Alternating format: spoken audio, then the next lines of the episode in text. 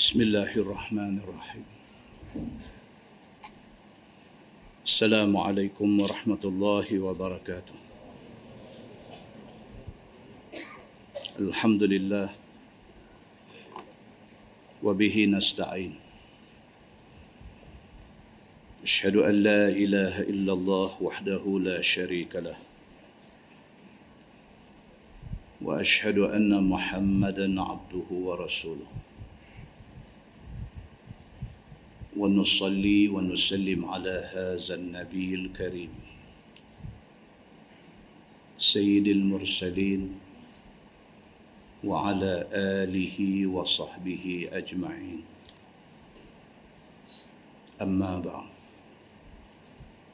أيها المؤمنون اتقوا الله. أوصيكم وإياي بتقوى الله. فقد فاز المتقون.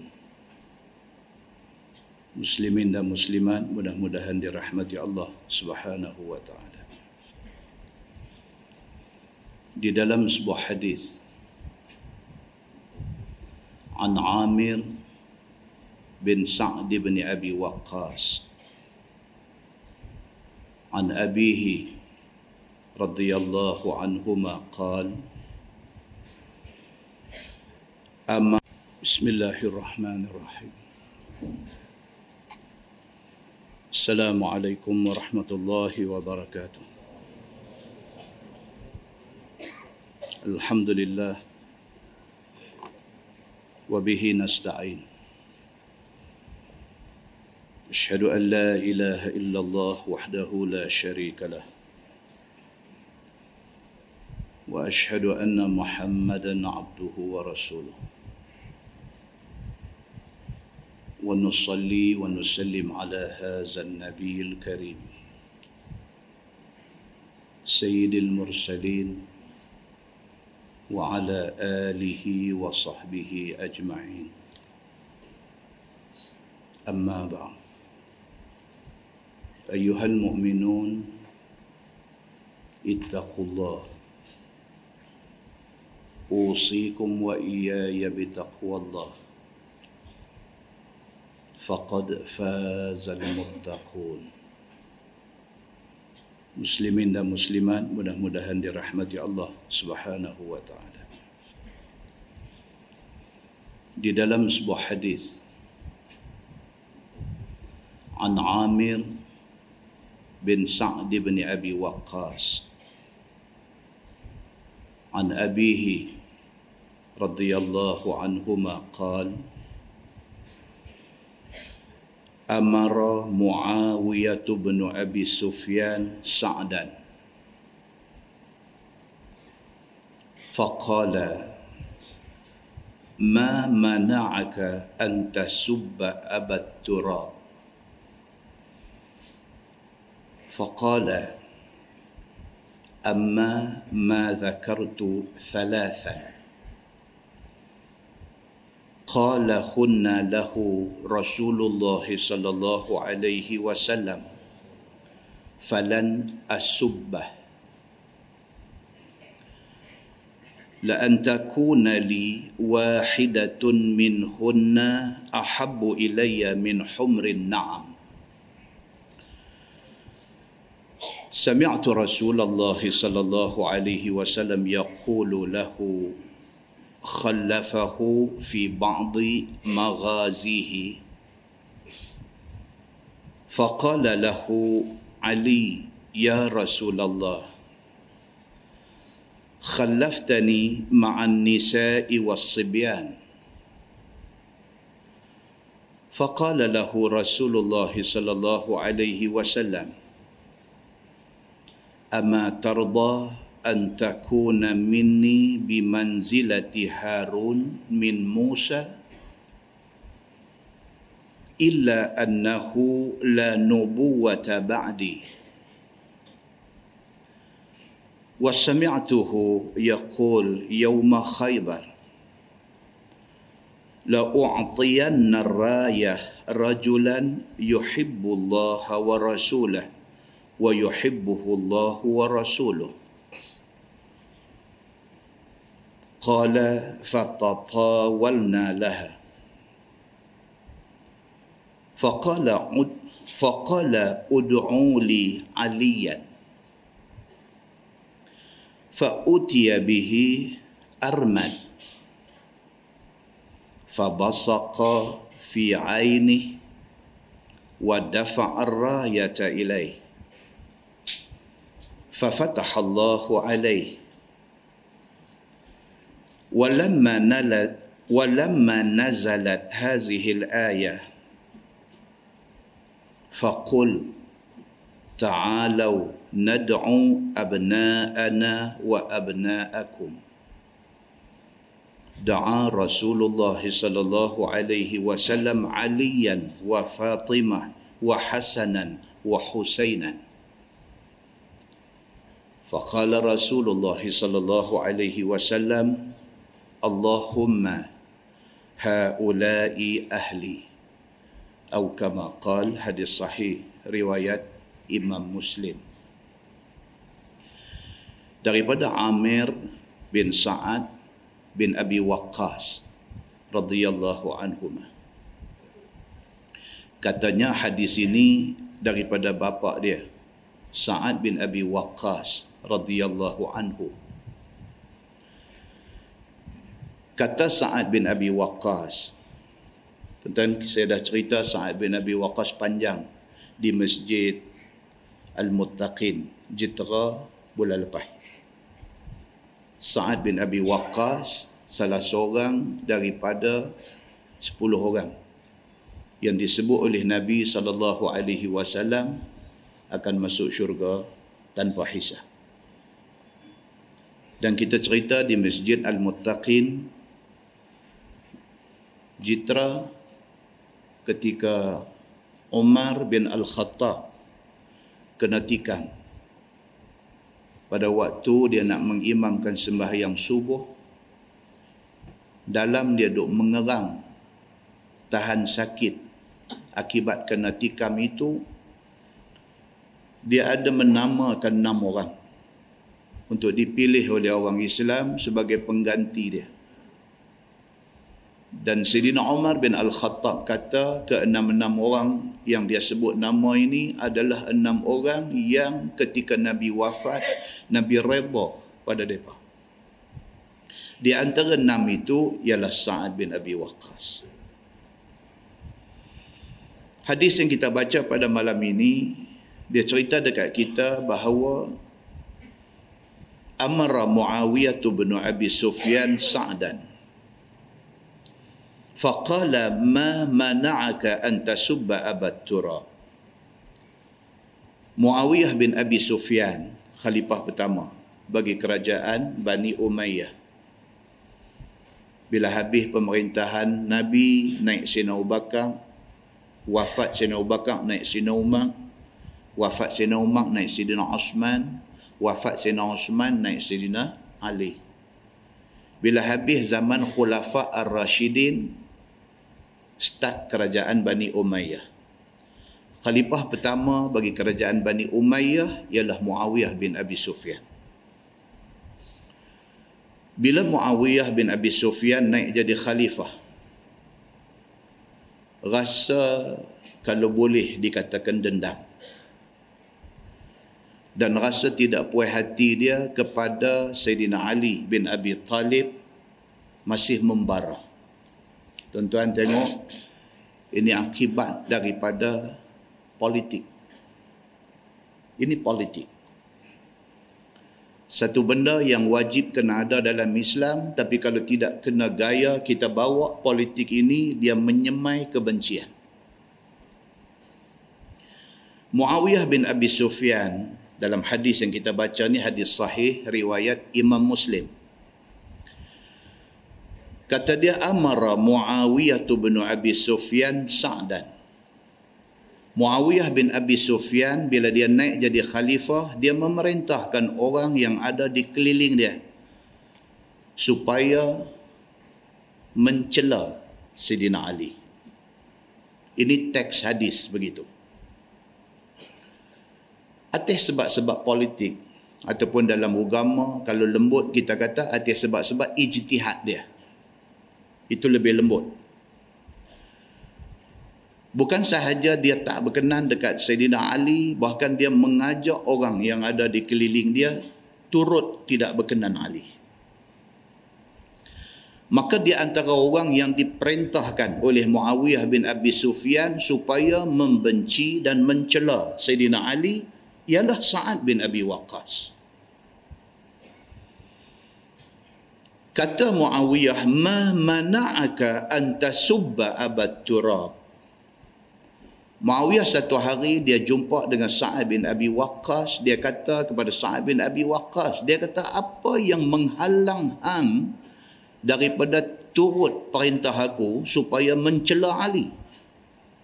Ali itu Nabi pernah panggil dia masa Nabi hidup dulu Nabi panggil dia Abu Turab Maksudnya bapa kepada debu tanah. Dia ada cerita. Ali satu hari merajuk dengan isteri dia Fatimah. Fatimah anak Nabi. Merajuk dia keluar rumah, dia tidur atas tanah. Dan Nabi mai di rumah Fatimah, Nabi tanya mana Ali? Fatimah kata, no, tunjuk dia tidur di dalam. Nabi pi dekat dia. Bila dia bangkit, bila Nabi mai dia bangkit, muka dia lekat debu. Nabi gelak ke dia. Nabi kata fa anta Abu Turab. Maka hang ni bapa kepada tanah, bapa debu. Lekat nama dia. Sebab Nabi saw dia panggil apa pun kepada siapa pun itu menjadi kemuliaan kepada orang itu. Muawiyah walaupun dia ada sikit rasa tak selesa dengan Ali, dia panggil juga dekat Ali ni Abu Turab kerana itu panggilan Nabi kepada Ali. Dia kata ma mana'aka antasubba Abu Turab. Dia kata dekat Sa'ad bin Abi Waqqas, apa masalah hang yang hang tak boleh turut perintah aku? Aku lah ni jadi khalifah. Aku memerintahkan kepada orang semua supaya celah Ali ni. Pasal apa hang tak boleh ikut? Faqala jawab Sa'ad bin Abi Waqqas. Dia kata amma ma zakartu thalathan qala hunna lahu Rasulullah sallallahu alaihi wasallam. Sa'ad bin Abi Waqqas jawab pada Muawiyah. Dia kata aku masih duk ingat lagi tiga benda. Aku tak boleh lupa tiga benda ni. Benda yang disebut oleh Nabi sallallahu alaihi wasallam kepada Sayyidina Ali dulu. Mulut aku tak terbit nak mencela dia. Mulut aku tak terbit nak kata telok, nak kata tak elok kepada Sayyidina Ali ni. Pasal apa? Pasal aku tak boleh lupa. Pasal aku duk ingat lagi ada tiga benda Nabi sebut pasal Sayyidina Ali ni. Falan asubbah kerana itu sekali-kali aku tidak akan mencela Ali. Tuan kalau belajar bahasa Arab bila dia sumpah dengan lan, lam nun. Lan ni maksudnya selama-lama. Aku sampai mati aku tidak akan kata tak elok dekat Sayyidina Ali. La an takuna li wahidatun minhunna ahabbu ilayya min humrin na'am. Sa'ad bin Abi Waqqas kata bukan tiga. Dia kata kalau salah satu daripada tiga ni pun kalau aku ingat balik hak Nabi kata dekat Sayyidina Ali ni bukan tiga. Kalau salah satu daripada tiga ni pun aku dah rasa aku dah dapat satu benda yang lebih baik daripada unta merah. Orang Arab tuan-tuan. Kalau kita hari ni duk teringin BMW, ha, unta merah tu BMW lah. Kan? BMW ni unta merah lah zaman tu. Semua orang teringin. Cuma boleh beli, tak boleh beli. Mampu pakai, tak mampu pakai. Tapi teringin. Unta merah ni semua orang nak. Boleh beli, tak boleh beli. Sa'ad bin Abi Waqqas kata bukan tiga benda. Kalau satu daripada tiga tu pun aku ingat benda tu lebih baik, lebih baik kepada aku daripada aku dapat unta merah. Sami'tu Rasulullah sallallahu alaihi wasallam yaqulu lahu Dia kata salah satu Kata Sa'ad bin Abi Waqqas, Nabi SAW pernah kata kepada Sayyidina Ali ni, khallafahu fi ba'di maghazih ketika Nabi SAW keluar perang, Nabi tinggal Sayyidina Ali ni untuk menjadi ganti Nabi jaga Madinah. Dan Nabi nak keluar perang, kena lantik seorang sebagai wakil untuk nak jaga Madinah. Nabi lantik Ali dalam ramai-ramai orang hadut ada tu Nabi pilih Ali untuk jadi pemangku dia untuk jadi pengganti dia untuk nak menjaga al-ehwal Madinah sepeninggalan Nabi pergi perang kata Sa'ad bin Abi Waqqas apabila Nabi kata dekat Sayyidina Ali kamu tak sah ikut kami pergi perang. Kamu tunggu Madinah. Kamu jadi wakil aku. Kamu jadi pengganti aku. Kamu jadi pemangku aku untuk nak jaga Madinah ini. Sementara kami nak pergi perang. Faqala lahu Ali, Sayyidina Ali ni bila dah bukan sekali, bukan dua kali, beberapa kali bila Nabi nak pergi perang, Nabi suruh dia jaga Madinah. Dia tak puas hati. Pasal apa tuan-tuan? Pasal para sahabat Nabi, ridwanullah alaihim ajma'in, mereka nak pergi perang. Suruh jaga negeri, tak boleh pergi perang ni, bagi mereka kira koman lah. Kalau kita angkat tangan nak tunggu. Bagi orang lain pergi. Sayyidina Ali bin Abi Talib, bila Nabi suruh dia, Ali, kamu tunggu Madinah, kamu jaga Madinah dalam tempoh masa kami nak pergi perang. Sekali tak apa, dua kali tak apa. Banyak kali Nabi duk suruh dia tunggu, dia tak ada peluang untuk nak pergi perang. Satu hari, dia voice out benda ni. Dia bercakap dekat Nabi. Dia kata, Ya Rasulullah, khalaftani ma'an nisa'i was sibyan. Dia kata, Ya Rasulullah, apa cerita ni? Tiap-tiap kali saya duk kena tinggal. Saya duk kena jadi ganti kepada Tuan untuk nak jaga An-Nisa dengan Sibian. Untuk nak jaga orang perempuan dengan budak-budak. Awak saya ni koman sangat ke? Satu hari, dia tanya Nabi macam tu. Dia kata, ni apa? Ni bukan sekali, bukan dua kali. Tiap-tiap kali nak pergi perang, nama saya tak ada dalam list. Tiap-tiap kali nak pergi perang, nama saya tak ada dalam list. Tiap-tiap kali saya nak kena jaga Madinah. Saya nak kena jaga orang perempuan. Saya nak kena jaga Sibian. Nak kena jaga budak-budak. Bila saya nak dapat peluang pergi perang? Dia cakap. Faqala lahu Rasulullah sallallahu alaihi wasallam. Ama tarda an takuna minni bimanzilati Harun min Musa illa annahu la nubuwata ba'di. Nabi jawab kat dia banyak tu ya Nabi kata Ali tak suka ke kamu? Bila aku letak kamu pada kedudukan Harun di sisi Musa Harun Nabi Musa pun Nabi. Nabi kata dekat Sayyidina Ali Nabi kata wahai Ali kamu tak suka ke dalam ramai-ramai orang aku pilih hang untuk jadi wakil aku jaga Madinah. Maknanya kedudukan hang di sisi aku macam kedudukan Nabi Harun di sisi Nabi Musa. Aku bagi dekat hang tugas untuk jaga Madinah walaupun nampak macam tak mencabar walaupun nampak kerja jaga orang perempuan nampak macam kerja jaga budak-budak. Tetapi ini kemuliaan Aku letak hang pada satu manzilah, pada satu kedudukan seperti mana kedudukan Harun di sisi Nabi Musa alaihi salam. Hang tak suka ke kemuliaan yang aku bagi ni? Annahu la nubuwata ba'di. Ha, yang ni yang hebat ni. Nabi kata sabit apa? Sabit selepas aku sudah tidak ada Nabi. Kalau ada, maknanya hang. Hadis ni yang syiah duk pegang ni hadis ni yang syiah duk pegang ni hebatnya Ali ni diucapkan oleh Nabi sallallahu alaihi wasallam memang Ali hebat tetapi meletakkan Ali dan menghina Abu Bakar, Umar dan Osman itu salah. Kenapa hang benda tu? Kita yang tidak syiah, bukan kita menghina Ali. Kita memuliakan Ali. Tetapi kita tidak boleh menghina yang tiga lagi sebelum daripada Ali. Clear. Bila Sayyidina Ali bin Abi Talib cakap macam tu kepada Nabi sallallahu alaihi wasallam, Nabi kata aku letak hang pada kedudukan cukup tinggi. Hang macam mana Harun di sisi Musa.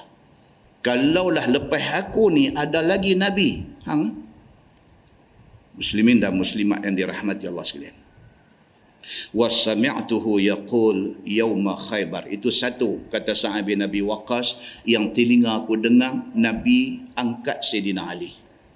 Bagaimana hari ini hang nak suruh aku kata tak elok dekat Ali? Aku tidak akan kata sampai mati. Kerana Nabi sudah angkat Sayyidina Ali pada kedudukan itu. Yang kedua dia kata wasami'tuhu yaqul yauma khaybar yang kedua ni adalah satu insiden yang berlaku pada ketika perang Khaybar. Waktu perang Khaybar. Perang Khaybar ni perang apa tuan-tuan? Perang Nabi lawan dengan Yahudi. Bila berlaku perang Khaybar ni bila? Akhir Muharram tahun 7 Hijrah. Perang Khaybar ni perang antara Nabi dan tentera Islam lawan dengan Yahudi. Sebab Yahudi berkubu di Khaybar. Hari ni kalau tuan-tuan pi buat umrah, pakai package yang ada lawatan ke Khaybar. Pi melawat tengok. Ada di antara package-package yang duk buat hari ni ada syarikat-syarikat yang menawarkan kelainan. Tuan-tuan, kita duk pergi umrah berapa kali dah. Duk pergi tempat tu aja. Kira duk pergi tempat-tempat yang duk ada dalam itinerary tu. Try sembang tengok dengan travel agent nak kita nak pergi ni. Saya bukan nak cakap besar. Kata saya ni dah main umrah tiga kali dah. Kalau boleh saya nak kelainan. Kelainan ni apa dia? Dalam package umrah itu saya nak pergi ke Madain Saleh. Nak tengok tempat Nabi Saleh nak tengok tempat yang kata unta terbit daripada bukit. Boleh buat ke tak? Saya nak pergi ke Khaybar. Saja saja nak pergi tengok tempat yang kata Yahudi duduk berkubu zaman Nabi dulu yang berlaku perang antara Nabi dengan Yahudi itu. Kedudukan dia lebih kurang 150 km timur laut Madinah boleh tak hampa tolong atung benda macam ni? Bayang lebih sikit tak apa kata saya nak pergi nak, saja nak pergi tengok tempat sejarah. Yang perang Khaybar ini dipimpin oleh Nabi sallallahu alaihi wasallam.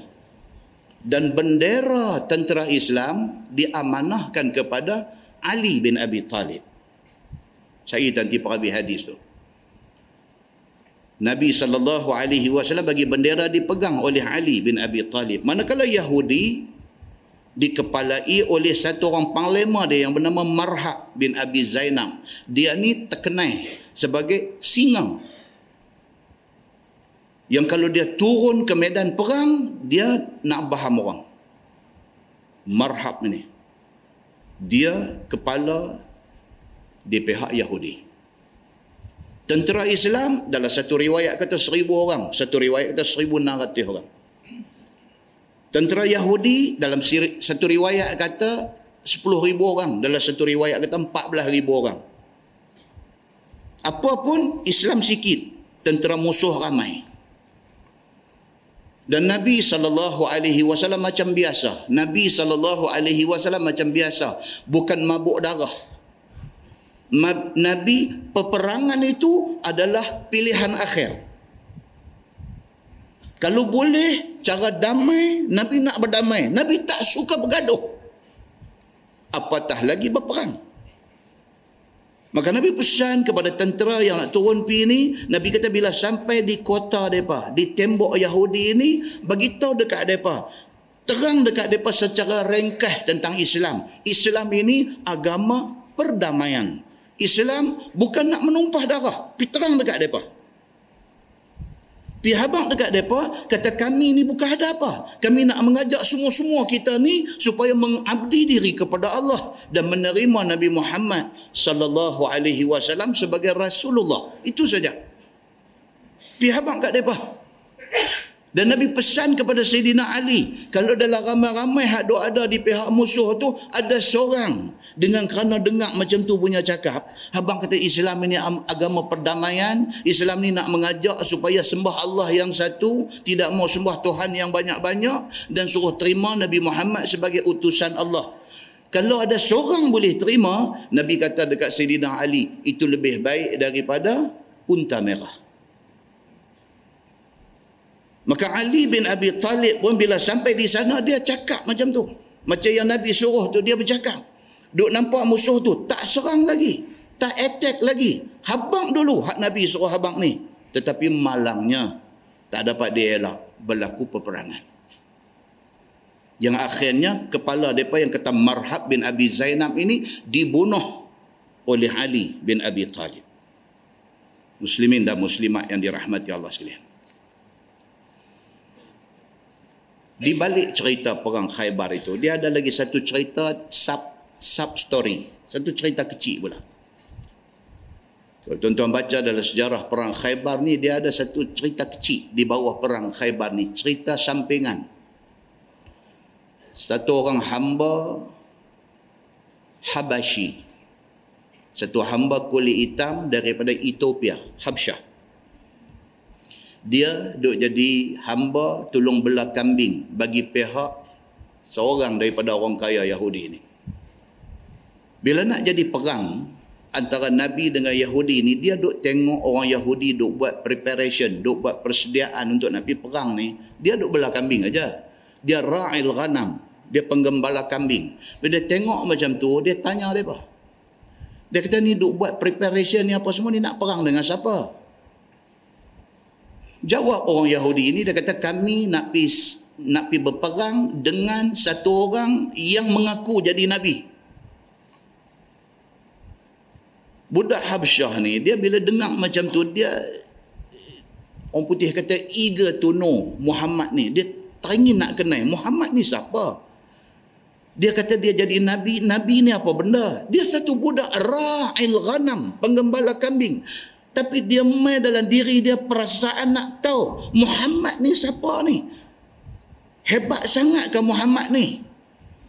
Macam ni punya persediaan nak menghadapi Muhammad. Sengak-sengak dia bawa kambing Yahudi ni. Dia bawa, dia halau-halau-halau. Dia pergi kawasan Nabi Muhammad berkemah. Dia sampai sana, dia tanya mereka, mana dia ketua hampa, mana dia yang kata Muhammad. Dia bawa dia jumpa Nabi Muhammad cara bodoh-bodoh dia dia tanya Nabi Muhammad sallallahu alaihi wasallam dia kata tuan dia kata apa yang tuan seru sebenarnya? Tuan-tuan ni. Sekali kita cerita siapa dia ni. Budak Habsyah ni apa kesudahan dia? Dia pergi tanya Nabi dia kata tuan dia kata apa yang tuan seru?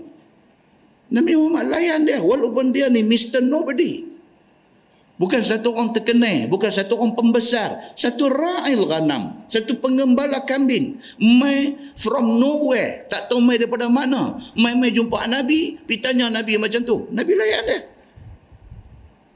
Nabi kata dekat dia, aku menyeru manusia kepada Allah. Dan aku menyeru manusia supaya mengaku bahawa aku Rasulullah. Budak Habashi ini, budak kulit hitam, penggembala kambing, hamba kepada Yahudi ini, dia tanya Nabi lagi, satu soalan lagi. Simple punya soalan. Soalan orang bodoh.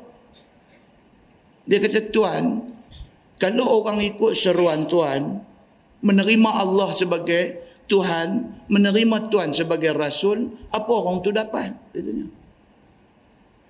Kau boleh dapat permit tanah merah kah? Apa boleh dapat? Nabi jawab dekat dia, dapat syurga. Nabi kata, Masya Allah. Nabi jawab dekat dia, dapat syurga. Kalau engkau mati di atas agama itu, engkau dapat syurga. Nabi kata, dia dengar-dengar, dia kata, wahai Muhammad, aku nak masuk Islam. Dia masuk Islam. Lepas dia masuk Islam, dia kata dekat Nabi, dia kata, Ya Rasulullah, kambing-kambing ni amanah. Dia kata, tuan-tuan. Kadang-kadang satu orang yang macam tu punya kedudukan, oh hebat tuan-tuan. Di sisi Allah dia hebat. Dia kata, Tuan, saya sudah masuk Islam. Saya tidak boleh balik lagi ke tempat Tuan saya. Di tempat perkampungan Yahudi. Di Khaybar sana. Tapi, dia kata, kambing-kambing ni amanah. Dia kata. Macam mana nak buat? Nabi kata, tak apa.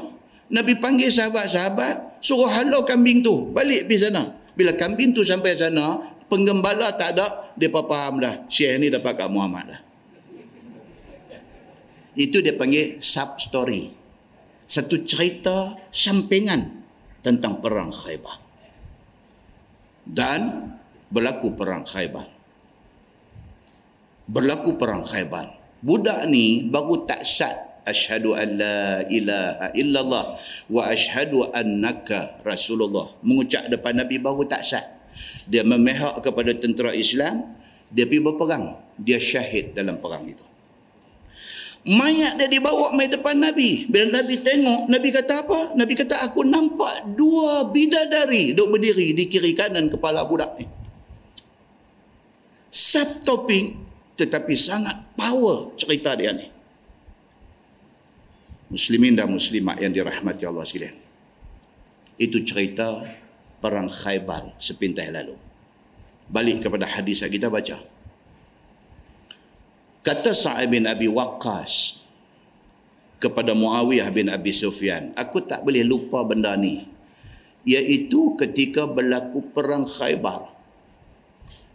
Pada ketika itu Nabi sallallahu alaihi wasallam bakit berdiri di depan tentera ada ada seribu orang ni. Hak nak pergi perang Khaybar ni, hak sat lagi nak pergi perang Khaybar ni. Nabi bakit berdiri, Nabi kata la u'tiyanna rayah rajulan yuhibbullah wa rasulah wa yuhibbuhullah wa rasuluh. Nabi bangkit berdiri di depan tentera-tentera, sahabat-sahabat yang nak jadi tentera Nabi dalam perang Khaybar ini, Nabi duk pegang liwat duk pegang bendera ni, bendera Islam ni. Nabi duk pegang, Nabi kata, Nabi kata aku akan bagi arayah bendera ini kepada satu rajul, kepada satu orang laki-laki yuhibbullah wa rasulah yang dia tu cukup sayang Allah dan Rasul. Wa yuhibbuhu Allah wa rasuluh dan Allah dan Rasul sayang ke dia ni. Nabi tak abang siapa? Bendera ni Nabi kata rayah ini aku akan bagi kepada satu laki-laki yang laki-laki itu cukup sayang Allah dan Rasul. Allah dan Rasul cukup sayang dia. Aku akan bagi bendera ni dekat dia.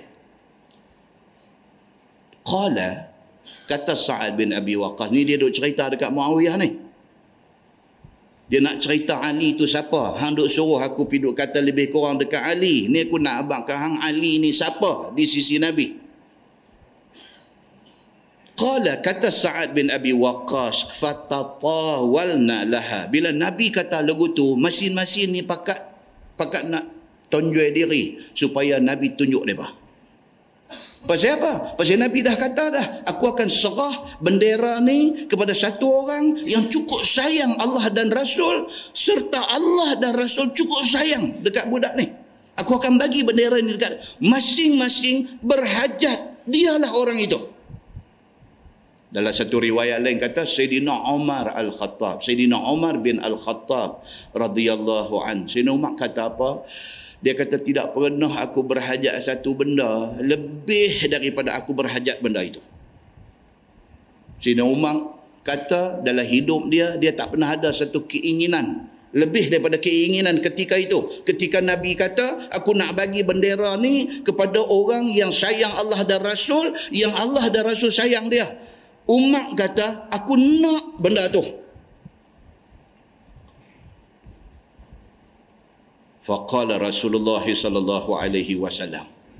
Dalam satu riwayat lain kata, esok lepas hari ni Nabi habang, Nabi tak bagi dekat siapa-siapa. Nabi biarkan sahabat-sahabat ni duk simpan harapan. Harap-harap dialah orang yang dimaksudkan. Sampai esok pagi. Nabi kata apa? Ud'uli aliyan.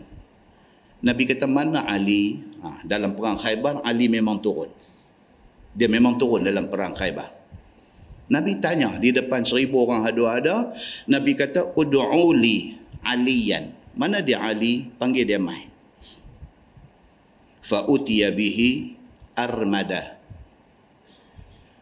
maka orang pun bawa mai Ali kebetulan Ali tengah sakit mata dalam perang Khaybar itu Ali kena ujian sakit mata mata merah fa basaqa fi ainih Nabi ludah di dalam mata Ali sekelip mata mata dia lega daripada sakit mujizat yang berlaku ketika perang Khaybar.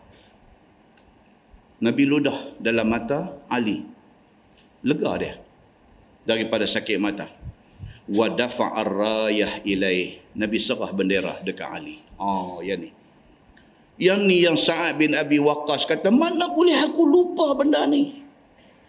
Di ketika Sayyidina Abu Bakar ada, Sayyidina Umar ada, Sayyidina Osman ada, tiba-tiba Nabi sallallahu alaihi wasallam bagi dekat Sayyidina Ali bin Abi Talib makna mulia Ali ini dia kata bagaimana mungkin hari ini Muawiyah engkau jadi khalifah engkau nak suruh aku cakap tak elok kepada Sayyidina Ali? Sekali-kali aku tidak akan cakap.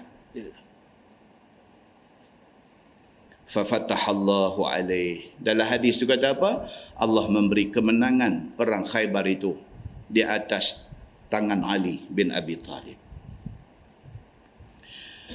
Yang ketiga dia kata walamma nazalat hazihil ayah. Kata Sa'ad bin Abi Waqqas perkara ketiga yang menyebabkan aku tak boleh lupa dekat Sayyidina Ali. Yang menyebabkan aku sangat-sangat hormat dan kagum dengan Sayyidina Ali. Perkara yang ketiga dia kata apabila turun ayat 61 surah Ali Imran Allah berfirman faqul ta'alu nad'u abna'ana wa abna'akum turun ayat tu dan katakanlah wahai Muhammad jom kita seru anak-anak kita dan anak-anak kamu semua jom kita seru anak-anak kami dan anak-anak kamu semua turun ayat tu da'a Rasulullah sallallahu alaihi wasallam Aliyan wa Fatimah wa Hasanan wa Husainan.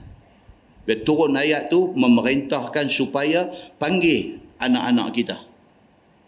Nabi panggil siapa? Fatimah. Nabi panggil Ali. Nabi panggil Hasan. Nabi panggil Husain. Nabi panggil empat orang ni. Faqala Rasulullah sallallahu alaihi wasallam. Nabi bersabda, Allahumma haulai ahli. Nabi kata, Ya Allah, Ya Tuhanku, ini empat orang keluarga aku.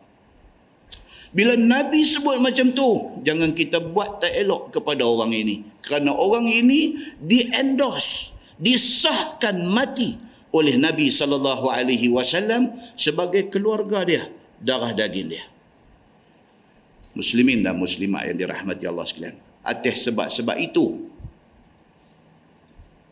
kata Sa'ad bin Abi Waqqas sekali-kali aku tidak akan cakap tak elok terhadap Sayyidina Ali muslimin dan muslimat yang dirahmati Allah sekalian. Cerita tentang perang Khaybar juga dalam sebuah hadis riwayat daripada Ibni Umar radhiyallahu anhuma. Kata dia anna Umar bin Al-Khattab ajla al-Yahud wan Nasara min ardil Hijaz. Wa anna Rasulullah sallallahu alaihi wasallam lamma zahara ala Khaybar arada ikhraj al-Yahud minha. وكانت الأرض حين ظهر عليها لله ولرسوله وللمسلمين. فأراد إخراج اليهود منها. فسألت اليهود رسول الله صلى الله عليه وسلم أن يقرهم بها على أن يكفوا عملها ولهم نصف الثمر.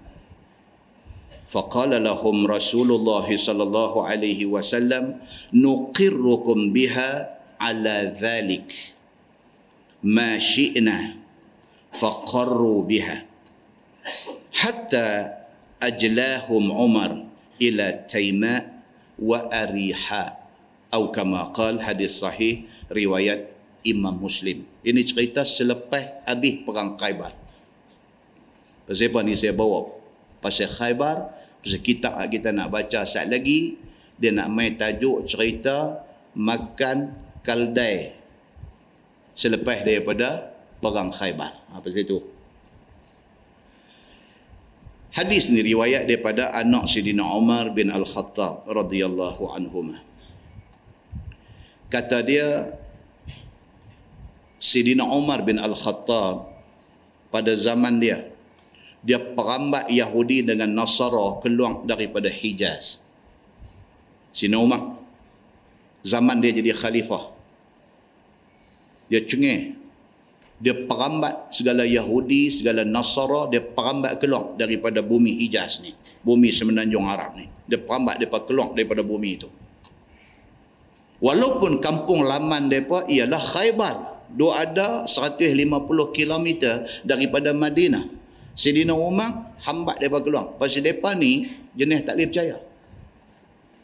Buatlah perjanjian banyak mana pun tangkap yang kafir juga. Dia kok mana pun hati dia memusuhi kita.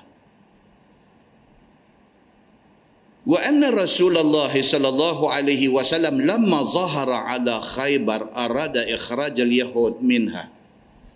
Kata dalam hadis ni dia kata sesungguhnya Nabi sallallahu alaihi wasallam dulu bila menang dalam perang Khaybar masa tu Nabi dah nak perambat dah depa ni keluar. Pasal apa? Pasal Yahudi buat perjanjian dengan Nabi. Perjanjian Hudaybiyah ni. Buat perjanjian dengan Nabi. Janji kata mereka akan bersama dengan Nabi. Walaupun mereka tak masuk Islam. Tapi mereka akan bersama dengan Nabi SAW. Mempertahankan Madinah daripada diserang oleh musuh luar. Berjanji. Mukir janji.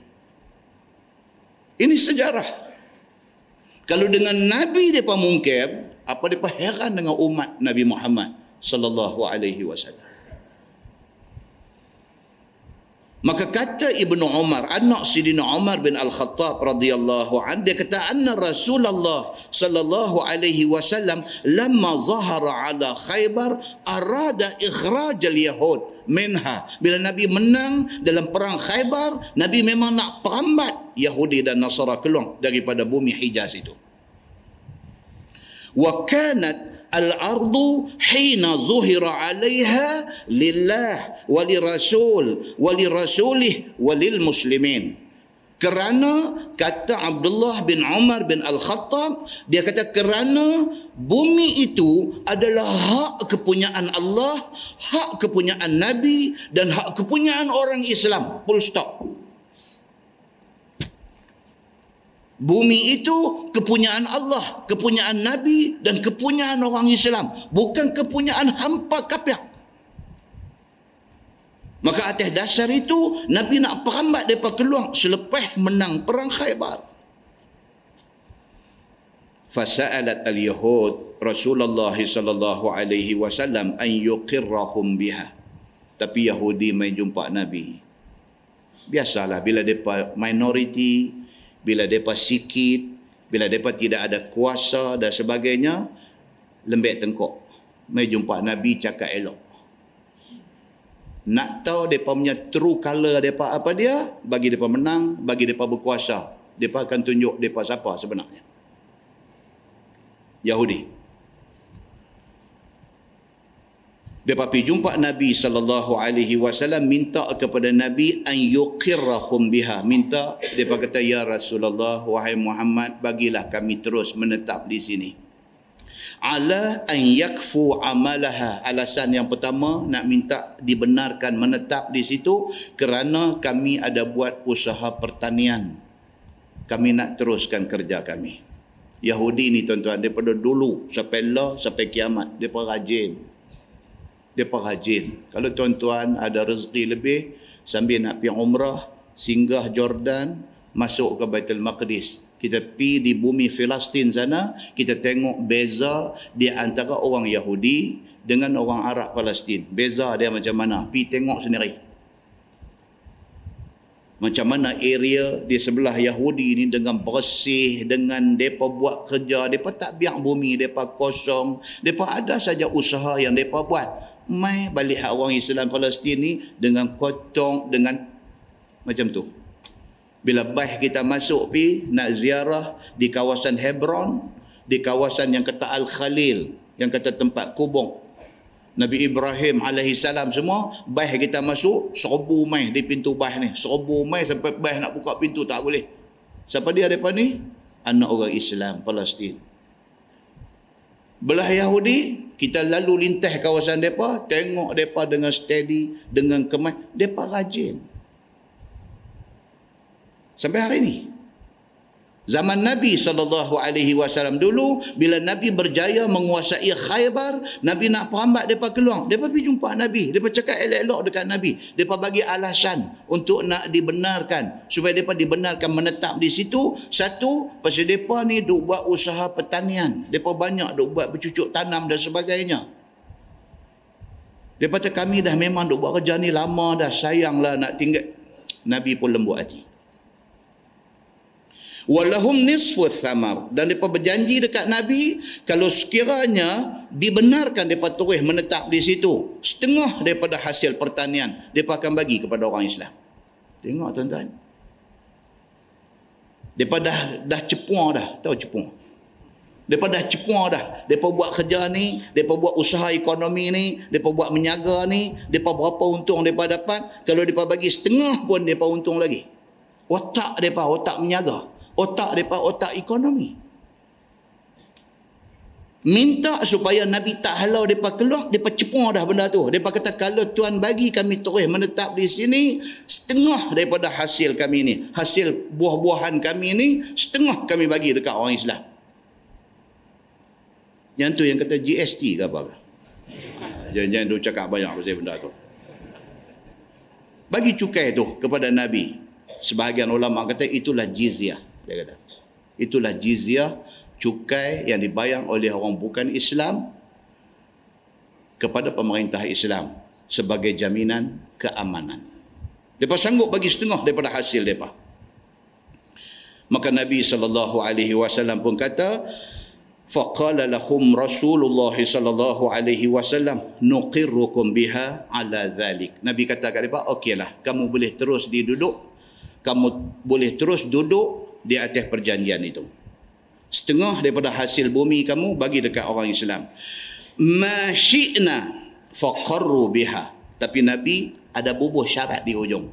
Kamu boleh terus duduk sehingga tempoh yang kami kehendaki. Makna hampa tak akan dapat permanent resident. Tak dapat.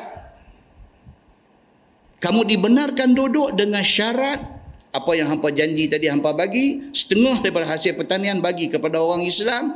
Dan hampa dibenarkan duduk ini bukan sebagai permanent resident. Bukan boleh duduk tetap. Hampa boleh duduk sehingga masa yang kami rasa hampa boleh duduk. Bila kami mai tak syok kat apa sila keluar. Nabi buat syarat macam tu kepada Yahudi. Kata hadis tu hatta ajlahum Umar ila taima wa ariha. Sehinggalah apabila Umar naik jadi khalifah stop. Apa yang Nabi kata tu stop. Umat perambat juga mereka keluar. Maka mereka ni keluar pergi ke satu tempat yang bernama Taima dan satu tempat yang bernama Ariha. Ariha ni mana tuan-tuan? Jericho. Jericho. Pernah dengar Jericho? kalau tengok berita dunia kita pernah dengar. Tapi kalau duduk tengok Maharaja Lawak tak dengar dalam berita dunia dia beritahu Jericho. Di mana Jericho ni? Di sebelah sana. On the way nak pergi ke ke Jerusalem. Sampai hari ni orang Arab tak panggil Jericho. Orang Arab panggil Ariha. Kerana itulah nama sejak daripada zaman Nabi sallallahu alaihi wasallam. Sampai hari ni depa ada di sana. Depa mula-mula diperambat oleh Sidina Umar bin Al-Khattab radhiyallahu an. Muslimin dan muslimat yang dirahmati Allah sekalian, sangat seronok kalau kita tahu cerita-cerita ni. Dan lebih keseronokan dia apabila kita boleh sampai ke tempat-tempat ini. Kita dengar ni pun kita dah rasa seronok. Dimurahkan rezeki oleh Allah. Kita sampai di tempat ni, kita connect balik dengan hak kita dengar malam ni. Bila kita masuk saja, menyeberang aja sempadan daripada Jordan masuk ke sebelah Yahudi kuasai ini sampai di tempat yang kata Jericho. Orang Arab bagi tahu kat kita di sinilah Ariha. Tuan-tuan connect tu eh kuliah Masjid Sultanah hari itu Ustaz Samsul cerita di sinilah tempat apabila Sina Umar perambat mereka mereka main duduk tang ni. Tak kita tangkap. Rasa bertambah keimanan kita kepada Allah Subhanahu wa taala dan kalau nak cerita pasal perang Khaymar ni saja banyak tuan-tuan. Di antaranya apa? Mukjizat Nabi. Guru terang satu-satu ni tak baca kitab pula kita malam ni. Mukjizat Nabi apabila satu orang cedera dalam perang Khaybar, cedera di perut betih. Pergi jumpa Nabi sallallahu alaihi wasallam, Nabi ludah di perut betih dia tu. Hadis sahih riwayat Al-Bukhari. Nabi ludah di perut betih dan dan lega. Mukjizat Nabi sallallahu alaihi wasallam. Dan hasil tawanan dalam perang Khaybar ni juga di antaranya ialah Safiyah binti Huyai menjadi tawanan. Safiyah binti Huyai ni siapa dia tuan-tuan? Dia ni Yahudi. Bila selesai perang, segala tawanan ni diambil dan dibahagi-bahagikan kepada tentera yang berperang. Safiyah binti Huyai ini masuk di dalam pembahagian satu sahabat yang bernama Dihya Al-Kalbi. Yang kemudiannya Dihyah mesrah dekat Nabi dan Nabi ambil dia. Nabi memerdekakan dia dan Nabi kahwin dengan dia. Safiyah binti Huyai. Salah seorang isteri Nabi yang berketurunan Yahudi. Mas kahwin kepada nikah itu ialah Nabi memerdekakan dia. Merdekakan dia itu mas kahwin. Menikah Nabi dengan Safiyah binti Huyai. Banyak sab-sab topik dan sub-sub story kepada cerita perang Khaybar itu. InsyaAllah kita baca kitab kita Bahrul Mazi jilid 12 kita akan jumpa pula lagi sekali saat lagi cerita tentang Khaybar ini. Tuan-tuan, Bahrul Mazi jilid 12 muka surat 174. Muka surat 174 bab fi akli dhab'. Bab fi akli dhab'i iaitu bab yang datang pada menyatakan hadis yang menceritakan tentang memakan daba. Ketahuilah saudaraku, daba itu adalah binatang setengah daripada jenis binatang buas juga. Daba ini dia kata jenis binatang buas.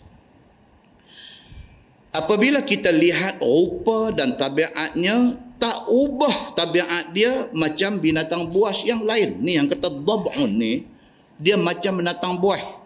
Kalau lah kita tengok heret buat main sekong dab masuk ini kita bukan dab bewak kita sembang itu ni bukan. Yang ni dab'u dab'u rupa nak macam anjing. Ha? dia kata dia ni macam menatang buah. Memakan ia akan daging. Lebih teruk lagi dia ni apa dia? Dia nak macam rimau dia makan daging. Anjing pun tak makan daging. Tekoh-tekoh makan anjing tekuk-tekuk makan juga. Tapi bukan makanan hari-hari dia. Tapi yang kata dab'u ini dia ni makan daging. Macam rimau dan menggonggong ia akan tulang. Ha, perangai anjing pun ada. Kalau jumpa tulang dia nanti gigit dia nanti pergi lagu tu. Jangan jumpa sungai ya. Kalau jumpa sungai dia nanti luar bang. Pasal apa? pasal dia tamak. Dia nampak tulang dalam ayam tu dia nak ambil tulang tu dia buka mulut jatuh peluk. Yang tu pun ada dalam hadis Melayu kita Melayu pun ada hadis juga kan. Apa? Seperti apa? Anjing dengan bayang-bayang. Ha ni ni. Dabak ni jenis ni. Jumpa anjing, jumpa tulang tak lepas. Dia terkam dia faham. Dan badannya tiada bersih seperti binatang buas yang lain. Bahkan dia ni lebih pengotong daripada anjing. Yang kata dam ini. Dab'u. Dad ba'in. Dab'u. Dia ni lagi pengotong daripada anjing. Syekh Idris Al-Marbawi buah dalam bracket di situ dia kata lihat gambarnya dia dalam kamus Al-Marbawi ada di sana. Ah, tuan-tuan balik kalau ada anak-anak mengaji Maktab Mahmud suruh dia buka kamus Marbawi malam ni juga hang cari dab'u. Dia kata apa dia ayah? Apa dia tu dia kata? Ada di main lupa. Dok dok apa tu? Anak buka-buka dia buka gambar dok, gambar bewak tunjuk. Macam mana ustaz kata macam anjing macam bewak dia kata yang tu bukan salah saya. Kan? Yang tu dab yang ni dab'u dad ba'in. Dia kata buka kamus marbawi akan ada gambang yang kata menatang dab'u ini. Ada dalam kamus marbawi. Adapun hukum memakannya maka itu khilaf ulama tuan-tuan. Ini yang kata fiqh yang kata fiqh ni tuan-tuan kalau kita nak bergaduh kalau kita nak bertengkang kalau kita nak berkelahi sampai kiamat kita berkelahi Pekah ni macam inilah cerita dia. Satu kata lagu ni, satu kata lagu ni. Satu kata lagu ni, satu kata lagu ni. Bila mai bab pekah ni, petua dia satu aja, Lapang dada. Itu saja. Tuan-tuan, hari ni Malaysia, tuan-tuan tak boleh kontrol Malaysia hari ni. Tuan-tuan tak boleh kontrol kata kita nak pegang mazhab syafi'i sahaja. Tak boleh tuan-tuan. Tuan-tuan boleh buat undang-undang. Tuan-tuan boleh suruh. Tuan-tuan boleh bercakap. Tapi tuan-tuan tak boleh kontrol orang. Pasal apa? Pasal dalam masa yang sama anak tuan-tuan pergi mengaji di Saudi, pergi mengaji di Madinah, pergi mengaji di Umul Qura Mekah, pergi mengaji di Universiti Riyadh. Depa di sana mazhab Hambali. Bila pergi sana, depa didedahkan tentang mazhab yang berbagai-bagai dan pensyarah depa mazhab Hambali. Jadi oleh kerana pensyarah mazhab Hambali, dia ada kecenderungan ke arah nak menekan mazhab Hambali. Kata hak ni yang paling tepat. Jadi anak tuan-tuan balik daripada sana, dia empat tahun duduk di sana, dia duduk dengar tentang mazhab Hambali sampai dia rasa macam tak salah Hambali ni. Bila dia balik mai di sini, dia nak praktikkan benda tu. Satu, bila dia mengajak, dia nak habang juga benda tu. Dua, jadi kita hak kepiah longgang ni, bila dengar, kita dengar, dengar, dengar, kita kata kita pening. Tak payah pening lah. Lapang dada lah. Itu mazhab hambali. Ini mazhab syafi'i. Hambali pun tak salah. Syafi'i pun tak salah. Semua ni adalah pendapat fiqah. Bila saya main duduk di sini, saya menyindir-nyindir orang mazhab hambali, saya merosakkan tuan-tuan yang duduk dengar.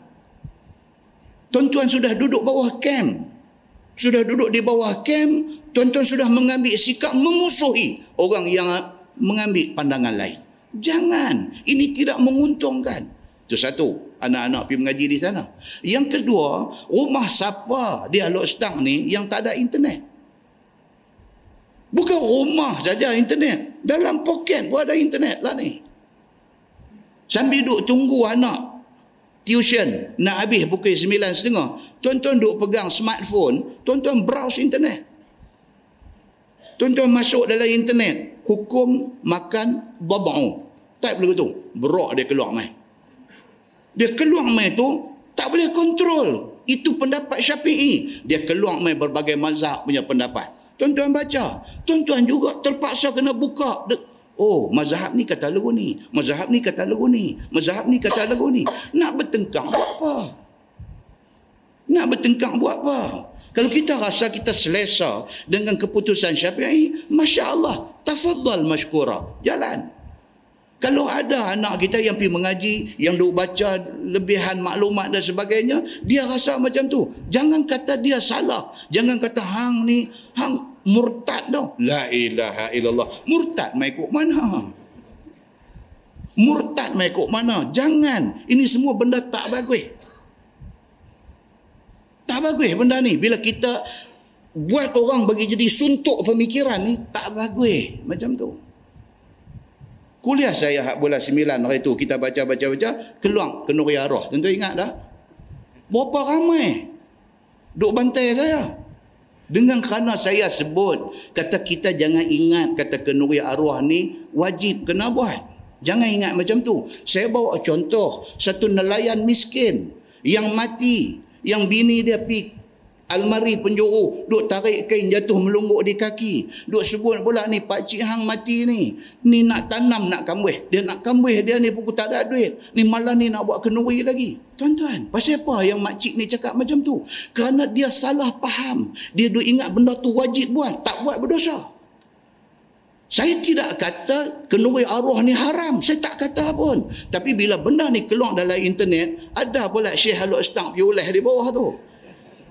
Pergi ulah pula di bawah tu. Pasal apa? Pasal dia terlahir daripada pemikiran yang macam ni. Yang menyalahkan orang lain lain pada dia. Jangan tuan-tuan. Benda ni tak menguntungkan. Kita dengar. Tapi kita stick kepada mazhab syafi'i. Cantik. Kita tidak boleh halang orang daripada dengar pendapat lain. Tak boleh. Tuan-tuan halang di sini, dia balik buka internet. Dia dapat juga. Adalah lebih baik kita hamak daripada awal. Ini dia keputusan dalam mazhab syafi'i. Mazhab, mazhab lain kata macam ni. Kita pun tak salah, mereka pun tak salah. Tapi oleh kerana kita di Malaysia, mazhab syafi'i, kita ikut yang ni. Kata. Selesai masalah. Tolong tuan-tuan, jangan suntuk pemikiran yang sampai membawa kepada bebalah perkara yang tak patut bebalah. Muslimin dan muslimat yang dirahmati Allah. Anak-anak tuan-tuan tak payah pergi Mesir. Anak-anak tuan-tuan tak payah pergi Jordan, tak payah pergi Morocco, tak payah pergi Syria, tak payah pergi Yaman. Anak tuan-tuan mengaji Universiti Melaya, mengaji Universiti Kebangsaan Malaysia, mengaji di apa nama Insaniah, cukup. Mereka akan belajar empat mazhab dalam muqarrar di dalam silibus depa akan belajar empat mazhab. Perbandingan empat mazhab ni depa akan belajar. Depa akan nampak benda ni. Kita tak boleh suntuk pergi satu saja. Bagi nampak benda ni inilah perbezaan dia. Sama dengan tajuk kita baca ni. Dia mai tajuk apa hukum makan dhab'u apa hukum dia Terus dia main ni Syekh Idris Al-Marbawi kata apa? Dia kata ada pun hukum memakannya maka iaitu khilaf ulama. Terima benda tu. Benda ni khilaf. Dia kata. Kata kebanyakan mereka itu boleh dimakan akan dia. Soal hang lalu, hang tak lalu tu perkara lain. Soalnya sebahagian ulama kata boleh makan. Soal kita tengok, eh macam anjing ni takkan boleh. Aku bukan orang Vietnam, aku orang Lostang. Itu soal lain. Itu soal lain. Soalnya hukum. Hukum boleh makan ke tak boleh makan? Itu soal dia. Itu pokok perbincangan dia. Bila mai tentang topik itu, ada ulama kata boleh, ada ulama kata tak boleh. Kita nak duduk di mana? Kita baca, kita ambil faham, kita buat keputusan. Cantik. Jom kita baca lagi. Dia kata bermula dalil bagi kaul yang mengatakan boleh makan adalah hadis At-Tirmizi. Yang ni dalil orang yang kata boleh makan menatang dab'u yang rupa macam anjing tapi lebih pengotok daripada anjing ni. Ada sebahagian ulama mazhab kata boleh makan. Apa dalil depa? Ni dalil kita nak baca. Dia kata Ani bin Abi Ammar radhiyallahu anhu qal qultu li Jabir ad-dab'u as-saydun hiya qala na'am Tu hadis dia. Diriwayatkan daripada satu tabi'in nama dia Ibnu Abi Ammar. Katanya berkata aku bagi satu sahabat bagi Nabi sallallahu alaihi wasallam. Nama dia Jabir bin Abdullah radhiyallahu anhu. Menatang yang kata dhab'u itu adakah menatang itu binatang perburuan? Orang pitanya. Orang pitanya dia kata ni yang kata dhab'u ini adakah dia menatang perburuan, menatang yang orang pergi memburu. Jawabnya bahkan dia ni jawab dia kata ya. Dia menatang yang orang pergi berburu untuk dapat dia. Ianya adalah binatang perburuan. Sambung hadis tu dia kata qala qultu akuluha qala na'am. Okey. Kata Ibnu Abi Ammar, kataku bagi Jabir, adakah boleh aku makan akan dia? Jawabnya bahkan.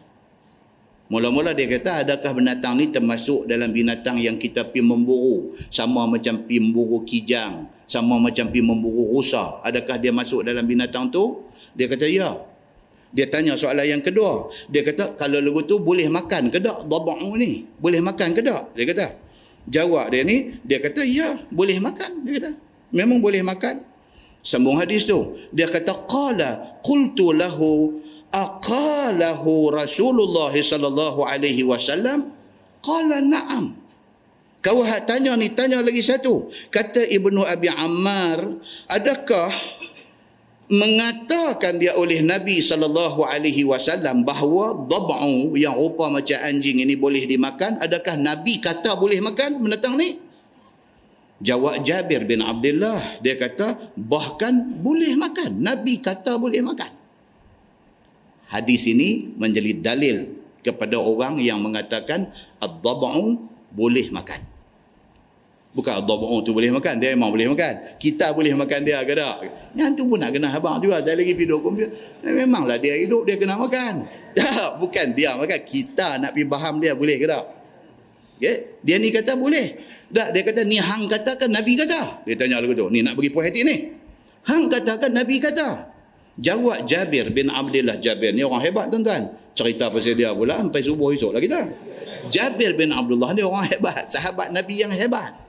Dia ni, bila kawan ni tabi'i ni duk tanya dia, dia kata boleh. Kau ni tanya dia lagi, tak yang kata boleh ni hang katakan Nabi kata.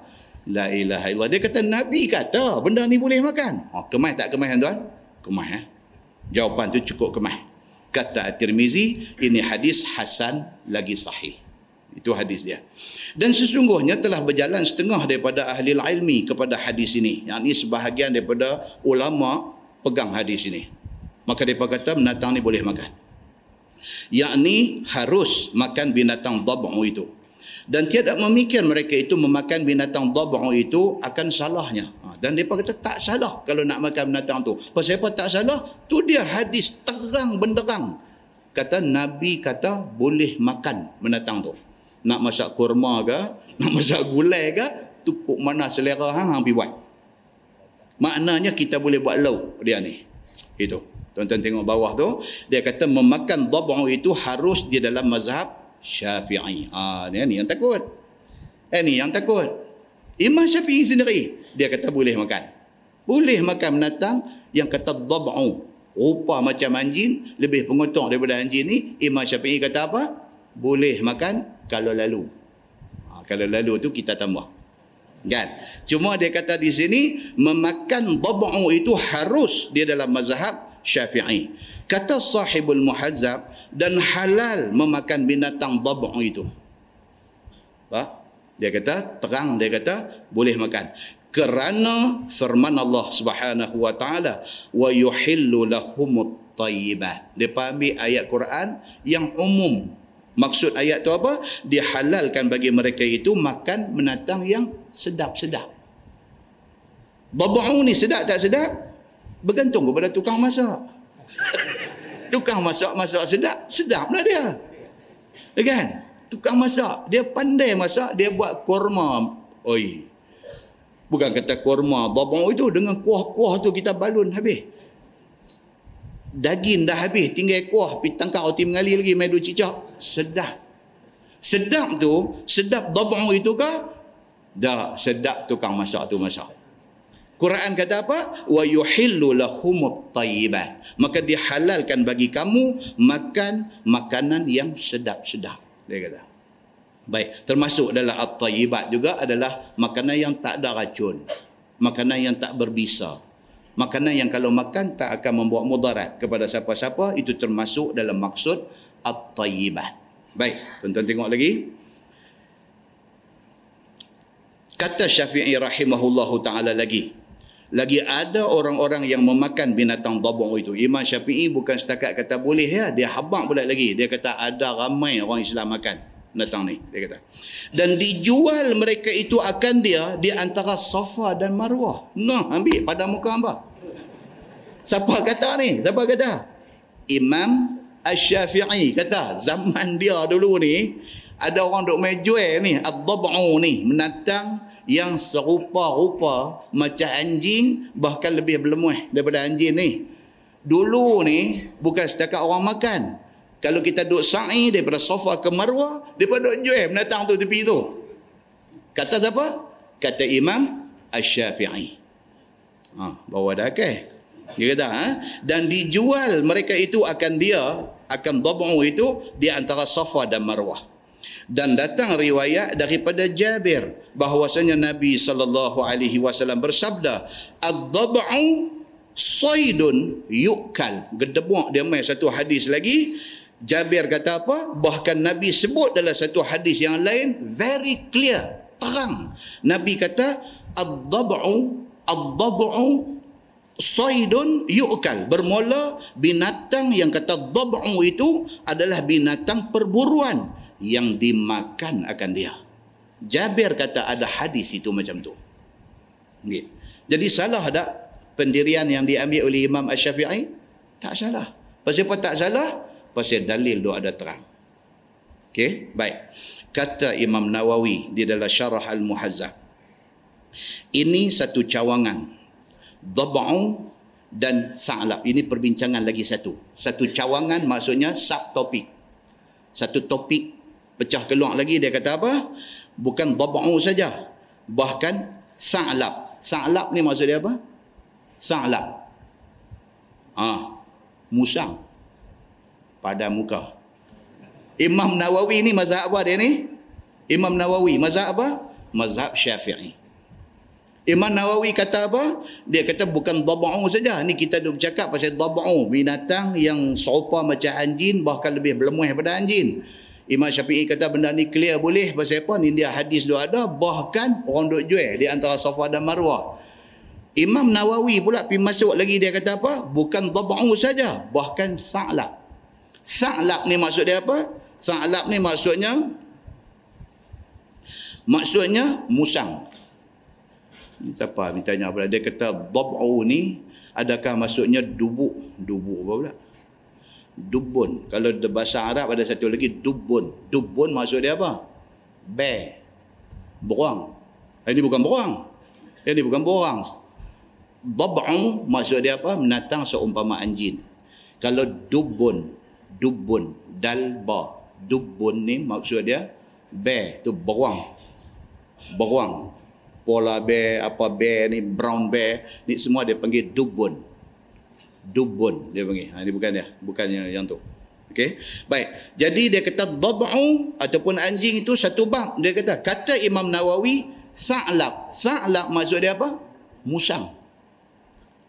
Kalau Imam Nawawi main hidup di Malaysia, dia masuk satu lagi. Jebon pula satu lagi. Dia kata, Jebon boleh makan, tak boleh makan pula. Nampak? Yang ni dia abang musang.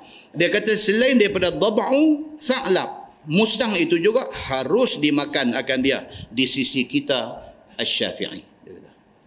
Di sisi kita mazhab Syafi'i ini musang pun boleh makan. Dia kata mampu musang tak keluar dah dalam start lepas ni.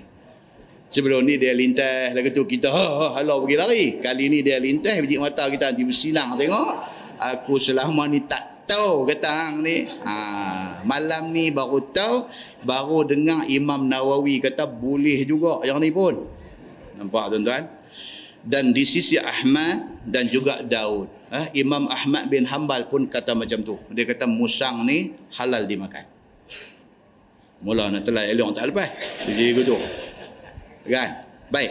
Dan mengharamkan dia oleh Abu Hanifah. Ha, mazhab Hanafi kata tak boleh. Dia kata haram musang-musang ni sa'lab ni semua tak boleh kata haram dia kata. Dan kata Imam Malik makruh memakan keduanya. Imam Malik mazhab Maliki dia kata bukan kata haram tak haram tapi makruh. Dia kata pergi makan menelih lah. Dia kata pergi tengok musang pun nak pergi cukup makan dosa kan?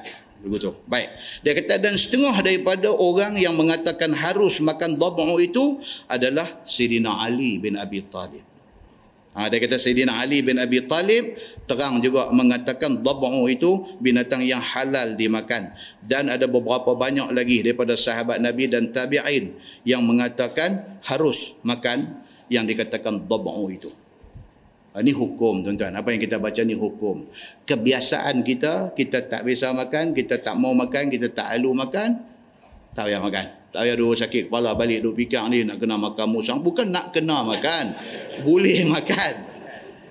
Kadang bahasa ni tuan-tuan, lain yang orang cakap, lain penerimaan kita. Orang baca kitab bagi tahu kata benda tu halal dimakan. Dan hukumnya harus. Boleh kalau nak makan. Dia pergi duk abang kata kena makan. Bukan kena makan. Kata boleh dimakan. Begitu. Okey. Baik. Bab fi akli luhumil khail. Yang ni tahu bulan depan pula. Pasal panjang. Bab fi akli luhumil khail dua ada lebih kurang dua muka surat. Kalau baca yang ni lagi habis pukul 10 mata tuan-tuan jadi macam musang pula dia tengok saya. Tak boleh, dia main bersinar. Tajuk yang akan datang ni cerita tentang hukum makan daging kuda. Al-khail maksud dia kuda. Tuan-tuan, kita akan tengok insya-Allah kuda ni saja dia ada macam-macam kuda. Setakat yang kita tahu kuda apa? Satu kuda, kuda polo. Ha? Kuda yang orang duk guna buat, buat lumba tu. Lumba apa kuda polo dia panggil. Satu. Lagi yang kita tahu lagi kuda apa?